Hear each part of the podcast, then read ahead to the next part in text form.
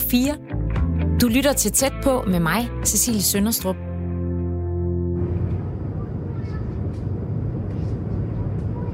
Jeg sidder i et tog på vej til Vordingborg, hvor jeg skal mødes med Manuela.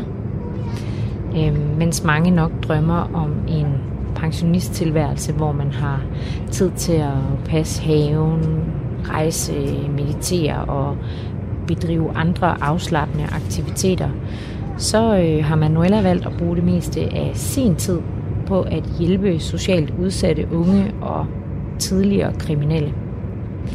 Hun øh, har stiftet en virksomhed, som tilbyder mentorforløb for nogle af de mennesker, som befinder sig på den yderste kant af vores samfund.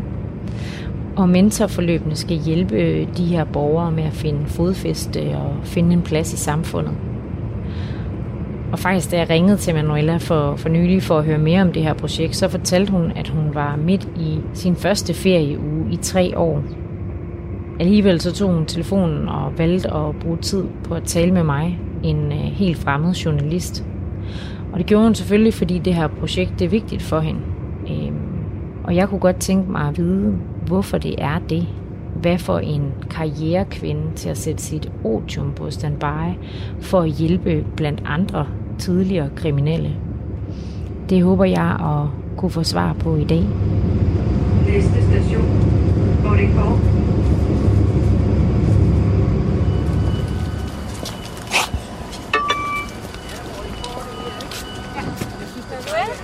Hej, godt at møde dig. Tak lige meget. Cecilie.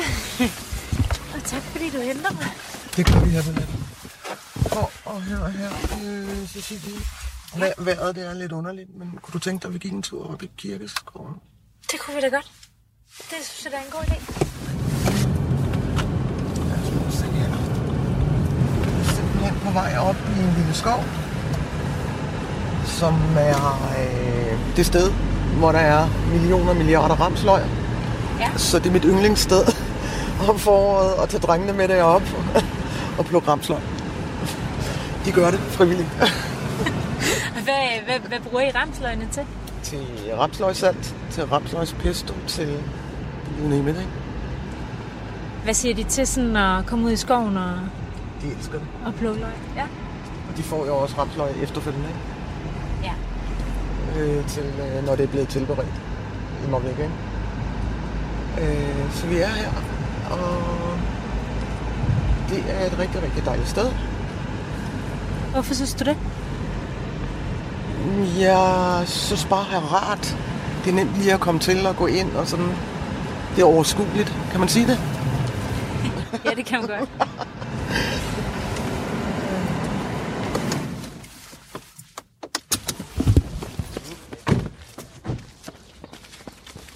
Bor du i, øh, i Vordingborg? Nej, jeg bor i Kalve, jo. Som er 17 km fra Vordingborg. Okay. Men det er her, du tit mødes med, med nogle af, af de unge? Det kan vi godt finde på, at lige tage sådan en walk and talk, øh, som jo er en, øh, en god måde at tale med folk på. Øh, det giver en anden dialog, en anden snak, når man bare går rundt ude i naturen. Hvad er det, du synes, det kan? Det kan, øh, det er selvfølgelig an på, hvad det er for et menneske, man øh, går med, men øh, rigtig mange øh, mennesker, som måske har haft det svært, kan have enormt svært ved øjenkontakt for eksempel. Og på den måde kan man få den dybere dialog, fordi de ikke føler sig troede på nogen måde. Ikke?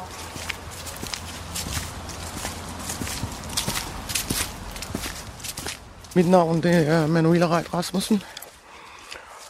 Jeg har en baggrund som øh, inden for ejendomsbranchen, inden for investeringsejendommen, og jeg er specialist i lejeret og kontraktforhold og due diligence.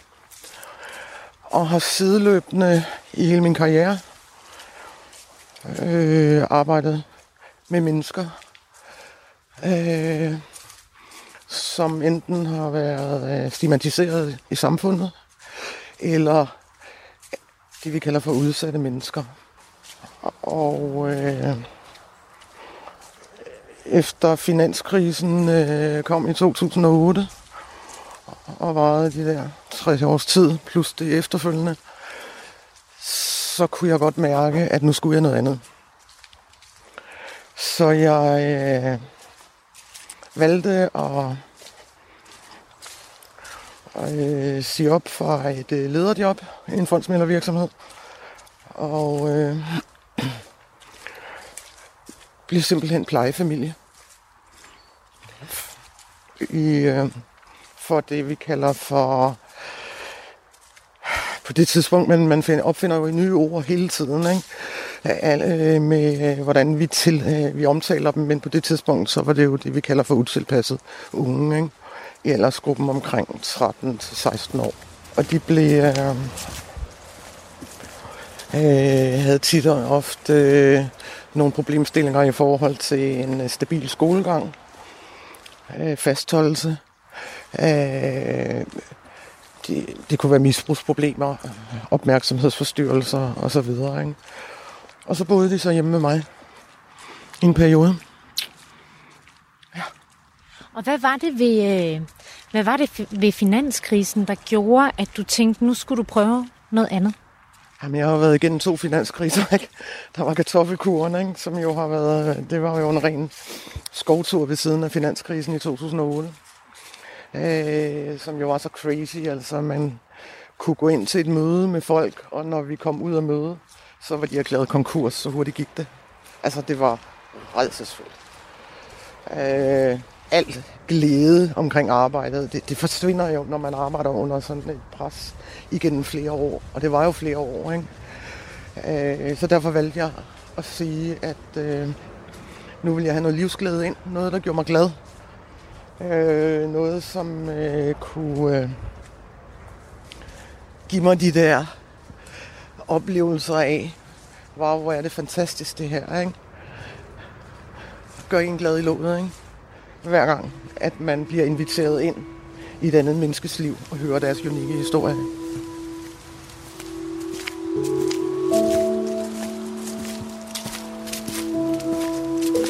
Der er en bænk der. Skal vi ikke øh, prøve at sætte os ved den? Det gør vi.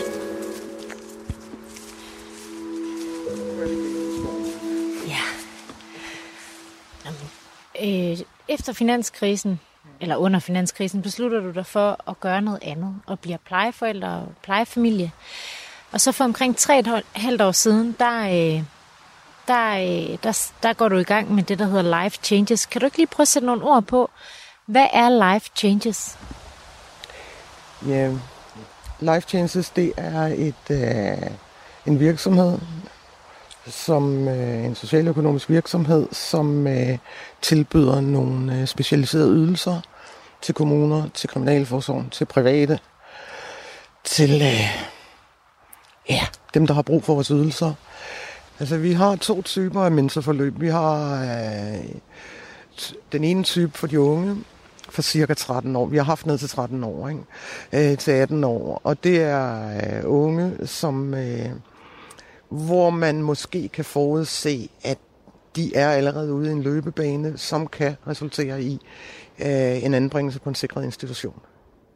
Øh, der er stort skolefravær, der er problemstillinger i forhold til familien.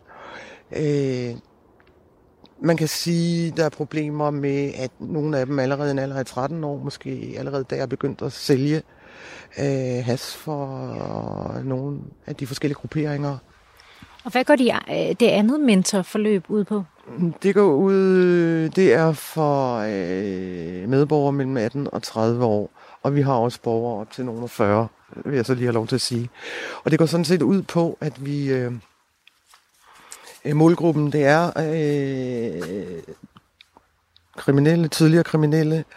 Det kan være øh, rockerrelateret, det kan være banderelateret, det kan være øh, mennesker, der har misbrug af en eller anden art. De kan have opmærksomhedsforstyrrelser. Øh, de har ingen uddannelse. De har, øh, som oftest i hvert fald, de har øh, ofte ikke afsluttet deres skolegang. Og øh, dybest set, så har de ikke noget fast øh, fundament.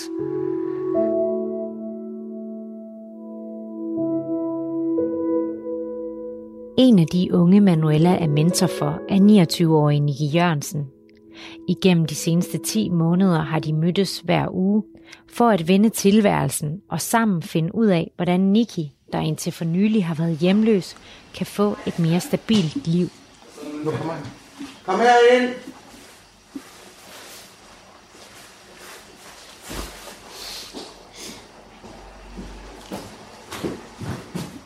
Hej. Hej. Flotte fyr.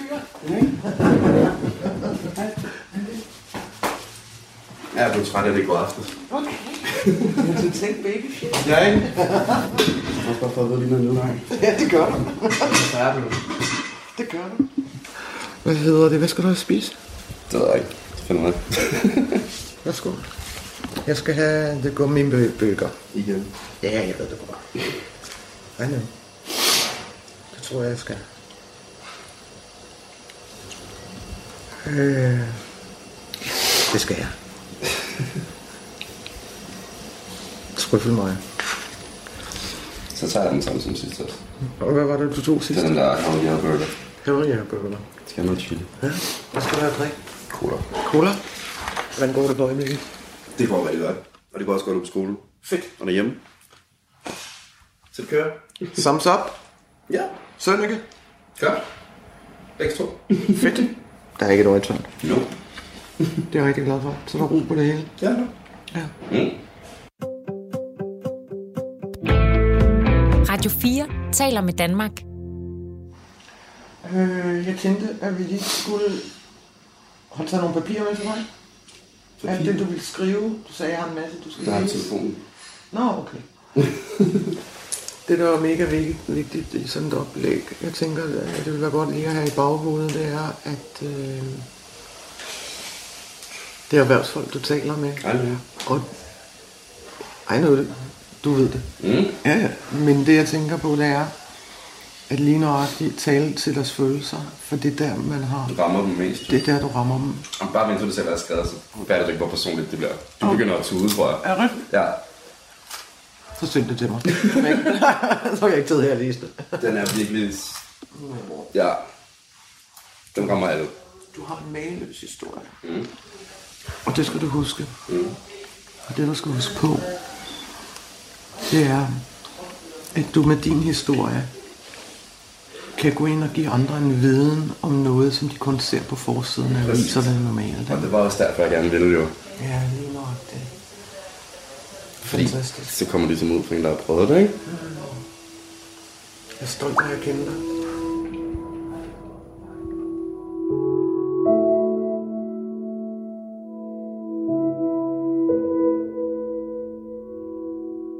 De borgere, vi arbejder med hovedsageligt, øh, det er øh, mennesker, som har været udsatte i næsten hele deres liv på en eller anden måde.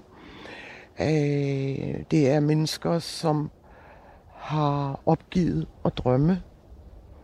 Det er unægteligt rigtig svært at have levet på kanten af samfundet og skulle øh, og skal ind og inkluderes og alle de kodex, vi har i samfundet, som mange ikke har lært. Mange har jo desværre ikke engang lært at, at blive øh, øh, øh, er jo ikke socialiseret. Og det er jo en stor del af det at begå sig i samfundet, det er at være socialiseret. Og Så der er rigtig mange ting, man skal lære for at kunne begå sig i et samfund. Og øh, os, der er vant til det og har fået det ind med modermælken eller via vores opdragelse, vi tænker ikke over det. Det er noget, der er indøvet øh, lige siden vi var små. Ikke? Men hvis man ikke har indøvet det, så er det unægteligt svært Og øh, forstå det kodex og kunne begå sig i det kodex. Ikke? Kan du prøve, kan du prøve at sætte nogle ord på, øh, hvad du mener med socialisere? Jamen, jeg mener jo, at, at vi taler jo rigtig meget, når vi taler om kriminelle, og vi taler om øh, øh, mennesker, der øh, har været øh, dømt for et eller andet, øh, hvilket jo er reelt nok, når, når man har haft hænderne i kagekassen. Så er situationen den, at så siger vi jo, at vi rehabiliterer mennesker via den straf, de får. Ikke? Min påstand det er, at vi kan ikke rehabilitere mennesker, som ikke er socialiseret det bider sig i hælen, fordi et af de vigtigste øh, øh, punkter er, at for at kunne begå sig øh, i samfundet, for at kunne begå sig socialt, for at kunne begå sig job, uddannelse osv., det er, at man er socialiseret. Man kender de sociale kodex, man ved, hvordan man skal begå sig. Øh, bare sådan en simpel ting at tage hånden og sige, jeg hedder, eller tak, eller det der øh, small talk. Hvad er small talk, ikke? Det er for eksempel, der forventer vi jo, at hvis øh, vi møder en, og så siger vi sådan, hvordan har du det, ikke? Øh, har du haft en god weekend? Og så vil vedkommende tit sige, ja, det har jeg. Hvordan har din weekend været, ikke? Og lige nøjagtigt den der med at spørge ind til igen, ikke? Det er sådan noget, vi tager som selvfølge. Men for andre er det ingen selvfølge, fordi der er nok ikke særlig mange, der har spurgt til, hvordan weekenden var, vel? Ja. Så det er sådan helt ned i... i... Helt ned i de grundlæggende øh, måder at agere på, ikke? Og, og, det er, og vi skal også huske på, at vi sidder, øh, vi er et samfund, hvor der stilles så høje krav til alle. Ikke? Altså det er skolegang, det er på de sociale medier, som fylder alt for rigtig mange. Og for øh, der stilles enormt høje krav. Og selv dem, der er rigtig velfungerende, og kommer fra kernefamilier, de kan have svært ved at begå sig i det samfund, vi har i dag. Så hvordan er det mund at ikke have en stabil baggrund? Det er unægteligt rigtig meget sværere, ikke? Kan du huske første gang, du mødte mig? Mm. Hvad tænkte du? Fuck. Undskyld. Det er okay. Ej, jeg ved ikke. Jeg tænkte bare, nu kommer der bare endnu en, der prøver, så sker der ikke noget. Og så skete der noget. Mm. Jamen, der skete det, jeg gik fra at have mange problemer at være hjemløs og skidt og lort, til at øh, der rent faktisk kom madvand. På relativt kort tid, vil jeg sige. Så det, det var en stor hjælp. Det var en kæmpe hjælp, faktisk. Jeg så i et halvt år i en skov i en vinter. Så det, det er en del. Du troede ikke på projektet, første gang jeg mødte dig. Overhovedet ikke. Det sagde du også til mig. Ja, ja, jeg sagde det til dig den første dag. Så det Men der er jeg har været møllen igennem så mange gange. Er det dressing på dine fingre. Så, øh,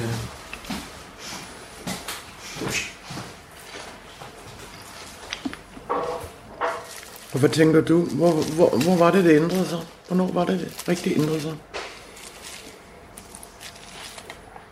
du behøver ikke at svare på det. Altså, du har lov til ikke at gøre det. Ja, men det var mere med at...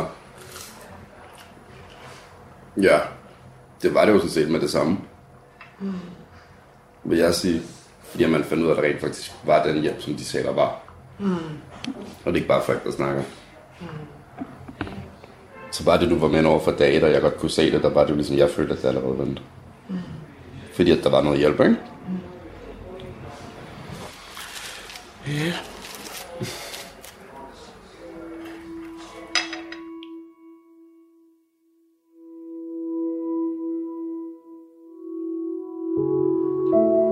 Hvordan opstod øh, ideen egentlig til Life Changes?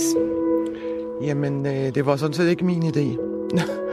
ja, fordi jeg havde en virksomhed, så jeg havde egentlig ikke brug for at starte flere virksomheder op. Øh, den opstod simpelthen ved, at et tidligere toneangivende bandemedlem øh, mente, at jeg skulle lave det. Jeg Hvorfor skulle det? starte det? Hans, øh, hans argument var, at øh, hvis, hvis der var en, der kunne gøre det, så var det mig. Og fordi jeg kender til de forskellige, øh, øh, hvad kan man sige, jeg er gammel bikerpige, så jeg kender til de forskellige grupperinger, og øh, jeg kender til Codex. Øh, jeg kender til, jeg har boet i København i 30 år på Vesterbro. Jeg kender til det hele, ikke? Øh, og, og der, hvor vi måske specielt er stærke, det er jo også i forhold til øh, de øh, borgere, vi har med anden etnisk baggrund, som nu er tredje, tredje generations indvandrere, ikke? Øh, og han mente også ud fra, at jeg tidligere har brugt nogle ressourcer på at skaffe unge med et klip i deres straffetest job igennem mit erhvervsnetværk, at det skulle jeg gøre. Og fordi jeg netop slår så hårdt, øh, altså står fast på det med socialiseringen, ikke? At, at du kan ikke øh, resocialisere mennesker, der ikke er socialiseret. Altså, det giver jo ingen mening, vel? Så du, så du tager den her udfordring op. Øh... Ikke sådan lige. Ikke sådan, at jeg tænkte, det er en rasende god idé. Jeg sagde faktisk nej. Jeg sagde faktisk nej i 4-5 måneder. Og, øh, og blev rykket flere gange, og jeg, og jeg fastholdt, at jeg havde ikke ressourcerne til det, fordi at jeg tænkte, at jeg skulle på pension. Ikke? Jeg har arbejdet rigtig meget i min karriere, så nu synes jeg, at jeg skulle øh, grave huller og meditere og gå til yoga og, og sådan noget. Bage nogle økologiske boller, ikke?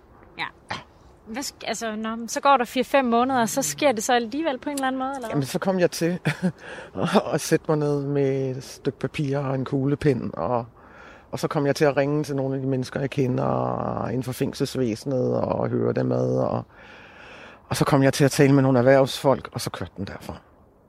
Og så gik vi i gang, og det tog cirka tre måneder for hele fundamentet bygget til virksomheden. Ja.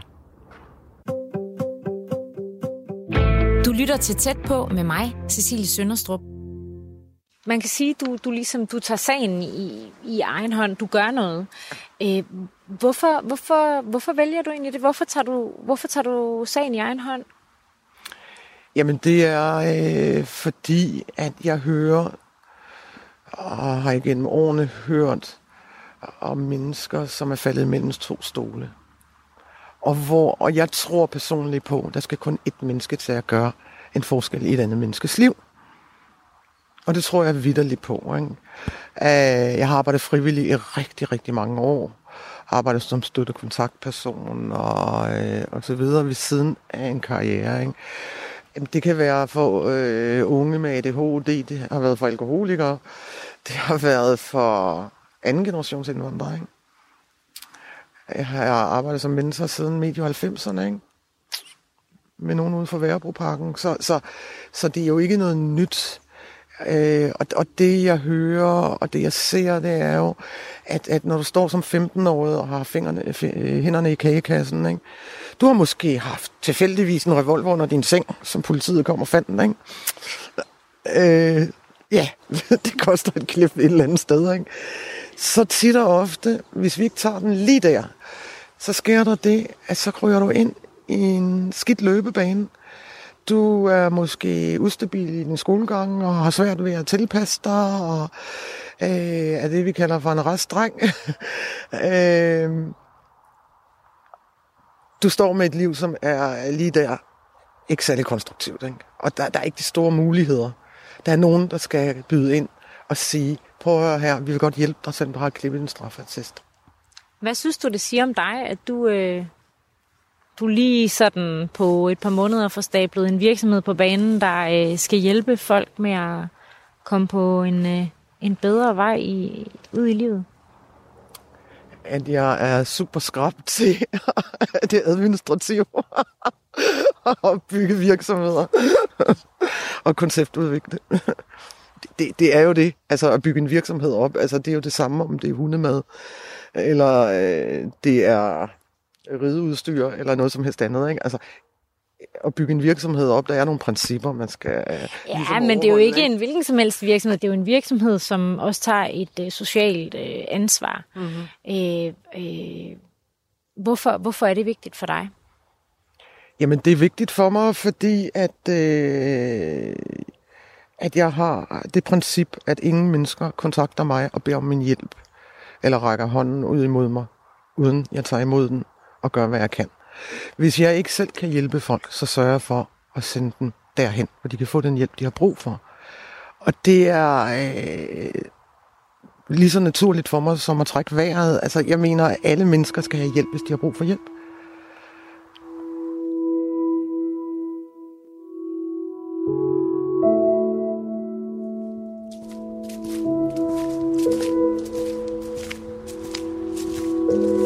Skoven i Vordingborg er snakken faldet på Manuelas motivation for at hjælpe unge og andre, som befinder sig på kanten af samfundet.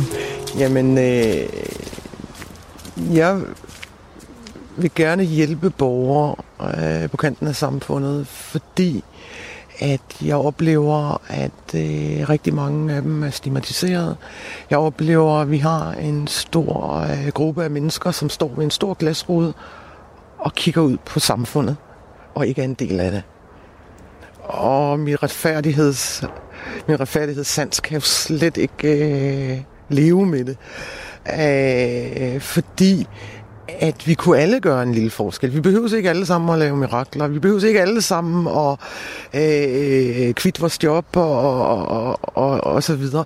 Vi kan bare gøre en lille smule. Bare sende et smil. Vær lidt åben.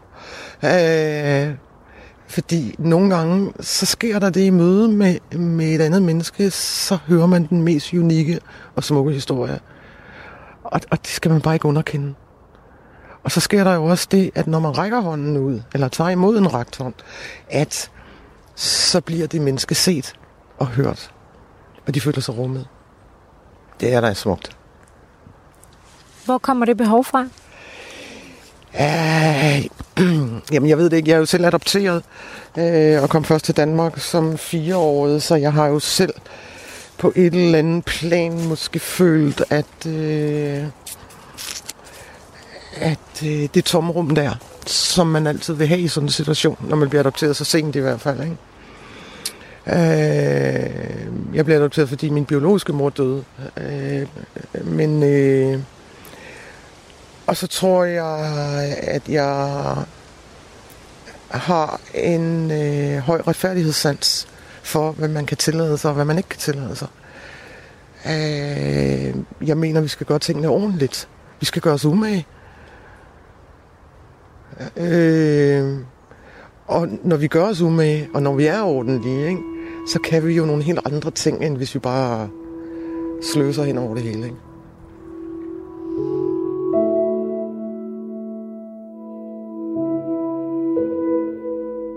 Jamen, min egen baggrund er, at jeg blev adopteret til Danmark i 1964. Øh, 63, tror jeg. Øh, og øh, hvad hedder det? Øh, efter at have mistet min øh, biologiske mor ved en bilulykke, som jeg selv var involveret i. Øh, og har øh, boet ret mange steder i min opvækst, øh, blandt andet på Grønland, øh, og har skiftet en del skoler, og, og jeg tror også ud fra det, så tror jeg jo også, jeg kan genkende det der med, at det er svært at øh, fastholde kontakter med mange skoleskift, øh, mange flytninger og så videre. Ikke? Ja. Øh, da jeg boede på Grønland, der har jeg jo mødt udsatte mennesker. Altså, det, det er jeg øh, der får man det jo ind virkelig, ikke? Øh, omkring øh, alle de ting, der foregår, ikke? Med lightergas, med has, med alkohol. Øh, og alkoholen har jo ændret sig meget, fordi der er så mange restriktioner på i dag, men dengang var der øh, rigtig mange problemstiller med, med alkohol og med incest og med voldtægter og så videre, ikke? Hvornår kommer du så, hvad skal man sige, tilbage til Danmark fra Grønland? Da jeg var 15. Og hvad sker der så? Du nævnte øh, før, at du øh, var en, øh, at du var en bikerpige. Mm-hmm. Altså, hvad, hvad sker der, da du kommer til Danmark som 15-årig? Jamen, der sker øh, bare det, at jeg fortsætter min skolegang, og, øh, og var, øh, jeg har altid været en drengepige, ikke? Jeg har gået til fodbold og sådan nogle ting. Jeg har også reddet. i mange år. Men øh, hvad hedder det? Jeg var vild i min ungdom, og jeg kom i motorcykelklubben. Og hvad vil det egentlig sige at komme i motorcykelklubben? Det, jamen, det vil sige, at man var medlem af en motorcykelklub, og vi kørte på motorcykler og sådan noget. Tog til motorcykeltræf og, og så videre. Ikke? Hvad for en motorcykel havde du? Jeg havde ikke selv. Jeg sad bagpå. vi havde. Har du egentlig nogensinde selv følt, at du var på kanten af samfundet? Nej. Jamen, øh, man kan sige, at, at øh, jeg har fået enormt meget information øh, i forhold til, hvad forskellige mennesker oplever, de har manglet, øh, hvor de mente, der skulle være sat ind. Ikke? Og hvor at de mente, at, at øh, det kunne have gjort en kæmpe forskel i deres liv. Ikke? Og så tror jeg dybest set, at det handler om en indlevelsesevne i at kunne mærke andre mennesker. Og kunne være i det. For det er ikke nok, man kan mærke det, og så trækker sig tilbage, fordi man ikke kan rumme det. Det er jo enormt vigtigt at kunne være i andres smerte, kunne være i deres sorg, kunne være i deres skam. Ikke? Men er det ikke også hårdt? Øh, jeg vil sige, at selvfølgelig er det hårdt, og selvfølgelig har vi tilbagefald, øh, hvilket er naturligt. Du kan ikke gå ind og øh, undgå øh, tilbagefald, så det er noget naturligt. Det kan man lige så godt acceptere, det er sådan, det er. Altså når de, når de unge oplever tilbagefald? Ja, altså mennesker, op, øh, øh, mennesker oplever tilbagefald, ikke? Og så er der, så er det, men det er den måde, vi, vi håndterer tilbagefaldene på. Det er jo det, der er afgørende for, hvor hurtigt vi rykker videre. Ikke? Øh, øh, jeg er ikke så bange for tilbagefald, fordi et tilbagefald, det er, hvad det er. Men vi er jo stadigvæk her, hvor vi var nået. Ikke? Altså, det er jo ikke sådan, vi går fuldkommen tilbage. Vel? Altså, det er, det er en misforståelse. Ikke? Øh, jeg oplever, at, øh, hvad hedder det, er,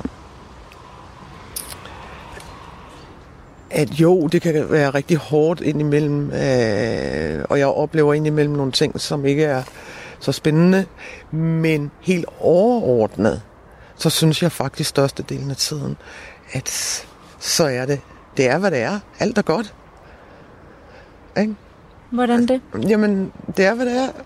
Øh, alt er jo godt, fordi vi står, øh, jeg står med et menneske, som rigtig gerne vil noget. Ikke? Vi er kommet frem til, at mennesket måske rigtig gerne vil arbejde som kok, tømmer eller noget. Ikke? Og det er vi i gang med. Så alt er godt. Og så sker der lige indimellem et tilbagefald. Ikke? Pyt. Jo, det var det der med køkkenet. Fortæl mig lige, at øh, hvem- fik det på plads? Jamen, jeg gik jo bare ned på værkstedet fra den ene ende til den anden og så på, der sad en og hakkede maling af fliserne i 6 timer, og så kunne de jo godt se det. Det var ikke rigtig noget, de skulle sætte mig til, så det var nok bedre, at jeg kom i køkkenet, hvor der var noget at lave. Hvor mange er I dernede? Jeg tror, der er 8 eller sådan noget, der holder på. Og hvor mange hold er der? Det ved jeg ikke. Er der ikke særlig mange dernede? Jeg troede, det var, jeg troede, det var mega stort. Nej. Jeg tror, der er fire forskellige hold, det der. Okay. Hvor mange ansatte er der? Der er to til hvert hold. Okay. Tror jeg. Okay. Undtagen i køkkenet, der er det vist kun én. Okay. Og hvornår regner de med, at du kommer i køkkenet? Hurtigst muligt, fordi de kan godt se, at jeg ikke holder at gå sådan der 37 timer om ugen og gå og klog. Hvad gør de andre? Det samme. Går og glor. Der er måske fire, der laver den, og så er der noget at lave til resten af os. Okay. Er det fordi, de ikke har ordre i forhold til? Der er bare ikke noget at lave derude. Mm. Og så er det jo lige de der kæmpe døre, de snakker om, der kom 70 døre eller sådan noget, der kom fire, det var det. Og, og de der døre, hvad skal, hvad skal de bruges til? Det var bare til se, der skulle males. Men de sagde, der kom 70, og så kom der fire, tror jeg. Okay. Så der er ikke så meget at lave. Det kan jeg godt se. Jeg troede bare, der var mange derude. Nej. Lad os få dig i køkkenet. Mm. Og så videre. Øh, det er et job. Oh, jo. Ind hos Steff. Som bare han gør noget. Jo. Når man går ind og arbejder med mennesker, som man skal skabe noget stabilt, et stabilt fundament for, så sker der jo tit og ofte det, at der skal ikke så meget til at vælte dem. Der skal ikke så meget til at få dem ud af kurs. Og et af de grundlæggende ting er jo blandt andet, at rigtig mange af dem lever jo i forvejen med skammen. Der er enormt meget skam ved ikke at være velfungerende. Der er enormt meget skam ved at have siddet i fængsel og øh, måske været øh, bevæget sig i subkulturer øh, og så videre. Ikke? Og det, det fylder rigtig meget. Det fylder også rigtig meget, hvis man har fået tvangsfjernet sine børn. Der er meget skam i det. Så har man været en dårlig forældre. Ikke? Øh, så man føler jo virkelig, man bliver bedømt af alle, og ikke på den positive måde. Ikke? Det er rigtig mange ting. Og hvis man så også lige lægger et par opmærksomhedsforstyrrelser på oven i det, ikke? så bliver det jo ikke rigtig, rigtig håbløst og svært. Så derfor tror vi på, at når man øh, går ind og arbejder med det for øje, at, at få øh, mennesker ud af kriminalitet, ud af... Øh, det kan være ud af det, vi kalder for negativt lavede miljøer, ikke? så er vi nødt til at arbejde med alle de problemstillinger, der er, for at kunne skabe den balance og den ro, for at man kan bruge fokus på det, man rigtig gerne vil. Ikke? Altså sådan firkantet sagt, øh, og meget kort, øh, så ynder jeg selv at sige, at det vi sådan set gør, det er, at vi aktiverer menneskers drømme. Fordi når vi kan aktivere drømmen, så har vi et mål at arbejde hen imod. Og noget, vi kan fastholde. Hvordan, øh, hvordan finder I de her øh, mennesker, eller omvendt, hvordan finder de jer? Jamen det sker øh, enten ved, at man taler, øh, folk taler sammen, eller også er det kommunen, der kontakter os. Så der er et samarbejde med, med kommunen Samarbejder med kommuner, ja. over hele landet? Øh, vi har samarbejder med flere kommuner på Sjælland. Holder I til noget bestemt sted, eller? Nej, det gør vi ikke, fordi at, øh, situationen er den, jeg arbejder selv på gaden. Fordi ellers kan jeg ikke gå ud og fortælle om, hvad det er, at øh, vi hører, vi oplever. Øh, der mangler i vores system, at man måske skulle prøve på en lidt anden måde. Så jeg sidder ikke bag et forkromet skrivebord. Jeg er ude og sparke dæk. Øh, og øh, når vi er i København, så har vi øh, kontor derinde, hvor vi sidder på. Men det giver ikke mening at have kontor, når vi arbejder øh, øh, flere steder, og vi aldrig er der. Fordi vi sætter os ikke på et kontor med øh, sådan og skal have den alvorlige snak. Altså vi er ude og gøre noget. Øh, jeg tager øh, mine øh, drenge med til København. Jeg tager dem til netværksmøder, så de lærer at sælge sig selv i forhold til det job, de gerne vil have. Ikke?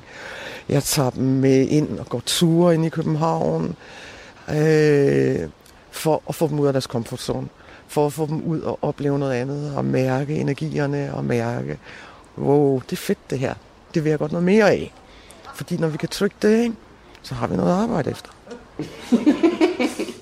jeg havde åbenbart, øh, Åh, jeg havde åbenbart gjort det forkert, så, så den gamle selfie-stang, der var jeg, den virkede ikke. Hvor var det var, så har jeg fået en ny. Den virker. yeah. Yeah. ja. Nej, øh, du har fået programmet, ikke? Mm. Du har set, hvor lang tid der er afsat, ikke? Mm. Det kvarter, ikke? Plus spørgsmål, ikke? Jo, jo. Ja, ja. Mm. Det er næsten en halv time, ikke? Ikke? Og øh, hvad hedder det? Du kender præmissen. Mm. Du var med sidste gang. Mm. Da Kasper var der.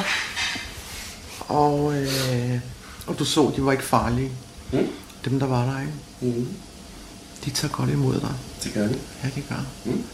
Har du nogle spørgsmål til mig omkring det? Nej, jeg er sådan set ikke dækket ind.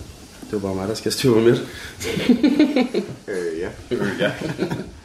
Jamen, før jeg blev en del af Life Change, der, der boede jeg faktisk på gaden. Jeg boede i et telt i en skov, lidt ude for byen her. Det var meget trist. Der var ikke så meget at lave, kan man sige. Så det, det lå også gjorde også et eller andet ved når man var meget isoleret i så lang tid ad gangen, ikke? Jamen, der var, det var ikke særlig rart. Fordi det var stress hele tiden.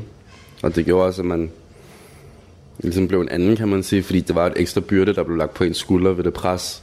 Og pres på at finde lejlighed, og hvad skulle man gøre i morgen, og alt sådan noget. Så det var kæmpe stressfaktor. Det var det. Og jeg var en del af et meget forkert miljø. Lavede mange forkerte ting, og ja, jeg havde ikke noget arbejde til at tjene penge på en forkert måde. Min ADHD gjorde jeg ikke rigtig kunne så mange mennesker, kan man sige, fordi jeg havde det med at tage af. Så det, der var bare noget, jeg skulle have styr på, og det fik jeg virkelig igennem life change på relativt kort tid, vil jeg sige. Og ja, nu kører det lejlighed arbejde, så det på den rigtige side af loven, kan man sige. Så det kører. Vi skal huske på, at hver gang vi kan ramme øh, følelserne i erhvervslivet, så lytter de, og så mærker de ind på en helt anden måde, end de sædvanligvis ville have gjort. Hvis man bare går ud til en jobsamtale, og siger, ja, nu skal du høre her, ikke? Jeg har forskellige klip, min straffetest og så videre, Mm. så er det svært at ramme en HR-chef, ikke? Ja, ja. Ingen tvivl om det. Så kigger de jo bare på papiret. Ja, lige nøjagtigt. Men lige nøjagtigt ved at fortælle dem en historie, give hånd, Man kommer ud over kanten. men et menneske. Lige nøjagtigt der kan man komme ud over kanten, som du selv siger. Ikke? Ja. Og få den mulighed. Du kunne se selv sidste gang, ikke? Du har fået mulighed for at få job, når du er færdig. Mm. Ikke? Jo, jo. Det er også derfor, jeg gerne vil med dig ind igen. Mm-hmm. Fordi der er så mange muligheder. Mm-hmm. Og så synes jeg bare, det var spændende, at der var en, der holdt foredrag også om hans tidligere liv, og så det kunne jeg egentlig også godt tænke mig at prøve for at få min historie ud, og så for at folk de ligesom lærer lidt mere, ikke? Så det gav mig bare blod på tanden. Og så fik du kontakt til flere forskellige, ikke? mm. Huske, hvad. Stefano, for eksempel. Stefano og Mogens. Mogens og Karina og Abel Kaja. Apple og ham, hvad var den? Ham den anden. Jeg tror, Hassan. Hassan og den sidste. Nima. Nima, ja. Mm. Jeg snakkede med alle den aften. Ja, du gjorde det. Du talte med 45 mennesker. Ja, ja. Du får rundt, som om du ikke har bestilt andet i hele dit liv. Det er lækkert. Total networker, ikke? Fantastisk. Mm. Er det mageløst? Så det jeg vil gøre, det er, når du har sendt mig teksten, så vil vi læse den. Mm. Og så øver vi. Mm. Øh, altså, jeg er øh, meget ydmyg, hver gang jeg bliver inviteret til at få et indblik. Jeg er meget ydmyg, hver gang, at et menneske åbner op og siger, du er velkommen øh, til at høre min historie, eller til at hjælpe mig. For det kræver der ved Gud tillid. Altså, virkelig. Og, det er, og så er der ikke noget smukkere, og noget, der gør mig mere glad i låget, end når jeg ser et menneske shine. Og øjnene, de skinner, og man kan se et menneske stå i sit eget lys. Og er helt overvældet over øh, de succeser, som de lige pludselig har. Ikke? Altså, det, det, det, det er jo mageløst. Så det gør dig glad. Det gør mig rigtig glad, og det gør mig dybt taknemmelig. Fordi det kan jo være, at det kan gavne et andet sted, ikke? Mm. Men der er nogen, der ligesom hører det, og det er så personligt, som det nu er. Kunne du forestille dig, at hvis det bliver en succes, hvilket det selvfølgelig bliver, og skulle til at øh, bygge et endnu større foredrag op, Mm. Ja. så vi får bygget op, så mm. du kan gå ud og holde foredrag. Helt sikkert. Sådan Helt sikkert. og sådan Helt sikkert. Er det, er det det, vi arbejder hen imod? Mm. Fedt. Det være super flot. Okay. Skal det bane vejen væk fra Vordingborg? Eller kø- skal det bane vejen væk fra Vordingborg? Det håber jeg. Er det København, vi sagde der? Ja, specielt hvis jeg skal til arbejde der med os. Mm. Vi har også kigget på lejlighed på Hammer. Kan det blive lejlighed på Amager? Mm.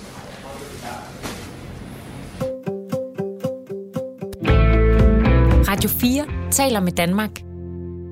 Hvad hedder det? Jeg skal ind øh, og foretræde for retsudvalget nu her. Mm. Har du nogle ting på tapetet, du tænker, at der... Det ved jeg ikke. Jeg ved ikke, hvad det skulle Hvor, være. hvor er det, man skal sætte ind? Hvornår er det, man skal sætte ind? Nå. Forebyggelse? Nå, ja, ja. Forebyggelse? Forebyggelse? Ja. Når du er ung? Når man er helt ung? Samme sekund man aner, nu er der uler i mosen. Ja, så er det bare med at være hurtig. Kan man trække folk ud på det tidspunkt? Må ikke? Kunne du være trukket ud på det tidspunkt? Mhm. Det kunne du godt. Mhm. Der var bare ikke de redskaber til det. Hvad skulle der til for at have trukket dig ud? Det der var sket nu, tror jeg. Mm. Bare lidt støtte. Øh, hvordan, hvordan mener du, at man bedst tager sig af de her øh, unge, som så nogle gange er op til, til 40 år? Jamen, det handler om forebyggelse. Øh, der er, øh, som jeg ser det, rigtig mange, der går under radaren. Og det vil sige, de får simpelthen ikke den hjælp, øh, som de har brug for. Hvis vi går ind og forebygger meget, meget tidligere, så er vi faktisk i en situation, hvor vi kan gøre rigtig mange ting meget bedre. Og på den lange bane, økonomisk, så kan det betale sig for samfundet at gå ind og forebygge. Og gå ind og give den støtte, og gå ind og give den hjælp, ikke, når der er brug for den.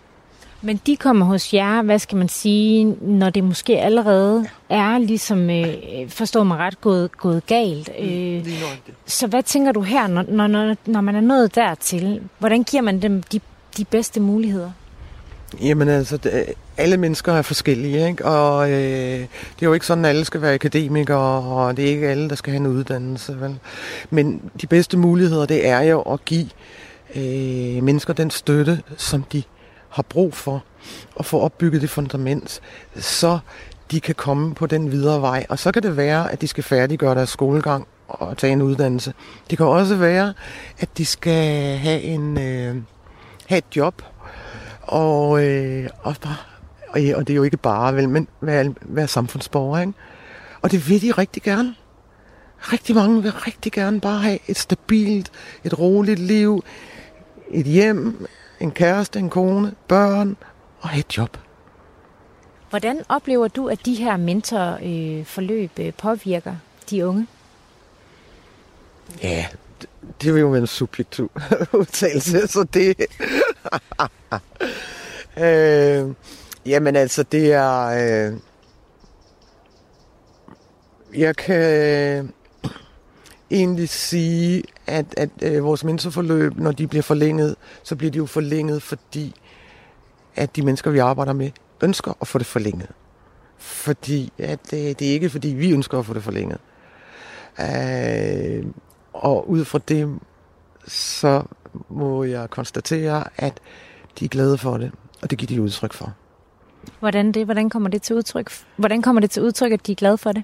Jamen, det kommer til udtryk ved for eksempel, at når vi sidder til møder hvis vi sagsbehandleren, og de bliver spurgt i, om, øh, hvad de tænker omkring forløbet, at de giver udtryk for, selvfølgelig skal det fortsætte.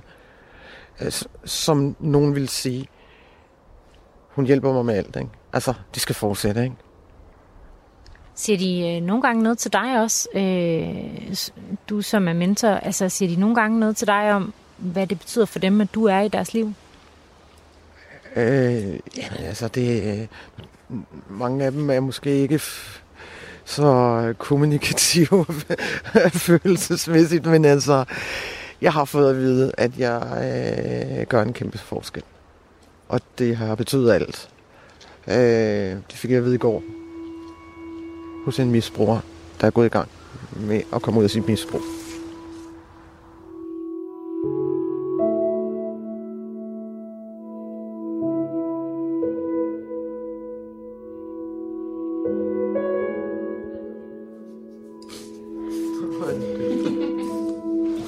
Kæresten med dig ind til eventet? Ja. Det regner med. Hun vil meget gerne med i hvert fald. Hun er altid velkommen. Så siger jeg til hende. Hun bliver glad. Hmm? Fedt. Hun er din kæreste, Du er det. så selvfølgelig. Lækker. Hmm?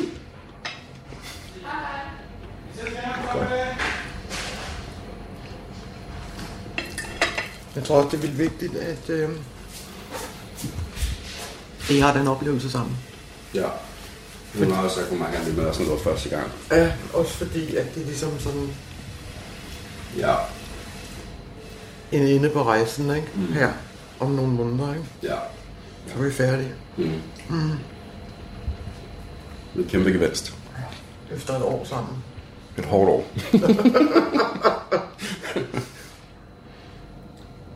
Men effektivt. Kan det være? Mm. Men det øh, har vi jo talt om fra starten af, at, at fordi et forløb slutter, så det er jo ikke det samme som, at man ikke kan ringe. Det var Det er den sikkerhed, man skal give. Jeg synes, at, at øh, hvis man har ressourcerne, øh, så har man også en forpligtelse. Jeg siger ikke, hvor stor forpligtelsen skal være, hvad man har, synes jeg, en forpligtelse til lige måske at kigge ud over sig selv, ikke? og lige se, er der et eller andet, jeg kan gøre? Det er måske bare en time om ugen, men den time kan gøre en stor forskel. Ikke?